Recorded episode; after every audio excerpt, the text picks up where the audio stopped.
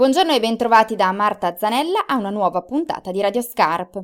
Potrebbe capitarvi di vedere girare per Milano un pulmino tutto arancione con dei disegni sulle fiancate. È la Bilibus, il bus dell'Associazione L'Abilità che da quasi vent'anni a Milano offre servizi e sostegno a bambini con disabilità e alle loro famiglie.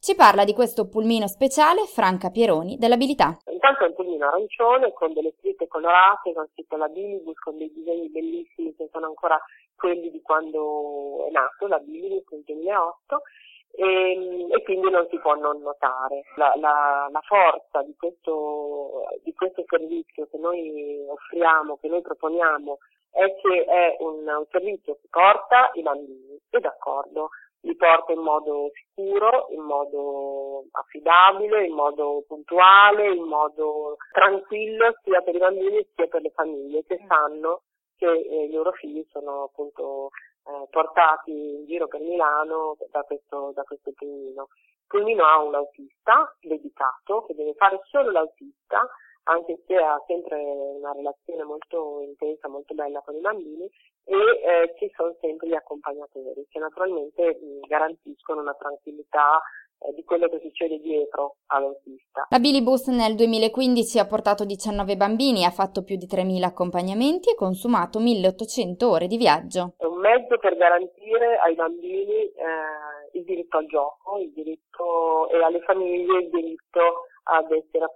eh, tranquille, avere una, la possibilità di, di, fare in modo che i figli frequentino eh, lo spazio gioco piuttosto che vadano alle terapie nel caso dei bambini della comunità. Eh, il pulmino accompagna eh, da scuola o da casa bambini, alcuni dei bambini dello spazio gioco che altrimenti non avrebbero la possibilità di frequentare perché comunque la famiglia non sempre può accompagnarli in un orario che è tipicamente di lavoro, le tate a volte non riescono, insomma ci sono alcuni bambini che hanno come unica eh, garanzia di poter frequentare proprio il nostro pulmino. È un pulmino attrezzato, quindi ha una pedana per far salire le carrozzine dei bambini e quindi questa è l'attività principale, certo. soprattutto bambini che hanno naturalmente disabilità motorie o anche bambini che non hanno eh, necessità di girare in carrozzina, però comunque hanno necessità di, di un trasporto, come, come, dicevo prima. Un pulmino che potrebbe raccontare tante storie che succedono sopra,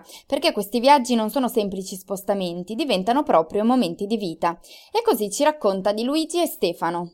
Questo pulmino, per esempio, porta due fratellini eh, con autismo che sanno perfettamente indicare all'autista quale CD vogliono e il numero della traccia eh, della loro canzoncina preferita. La passione di Francesco invece è per il pavé. Un uh, bambino con, con gravi disabilità motorie e intellettive che comunque non parla se non per alcuni eh, diciamo, necessità strettamente impellenti, quando si arriva sul pavè se la ride alla grande, proprio si diverte, quando sobbalzare sulla sua sedile o sulla sua carrozzina sul pavè lo fa scompisciare da ridere.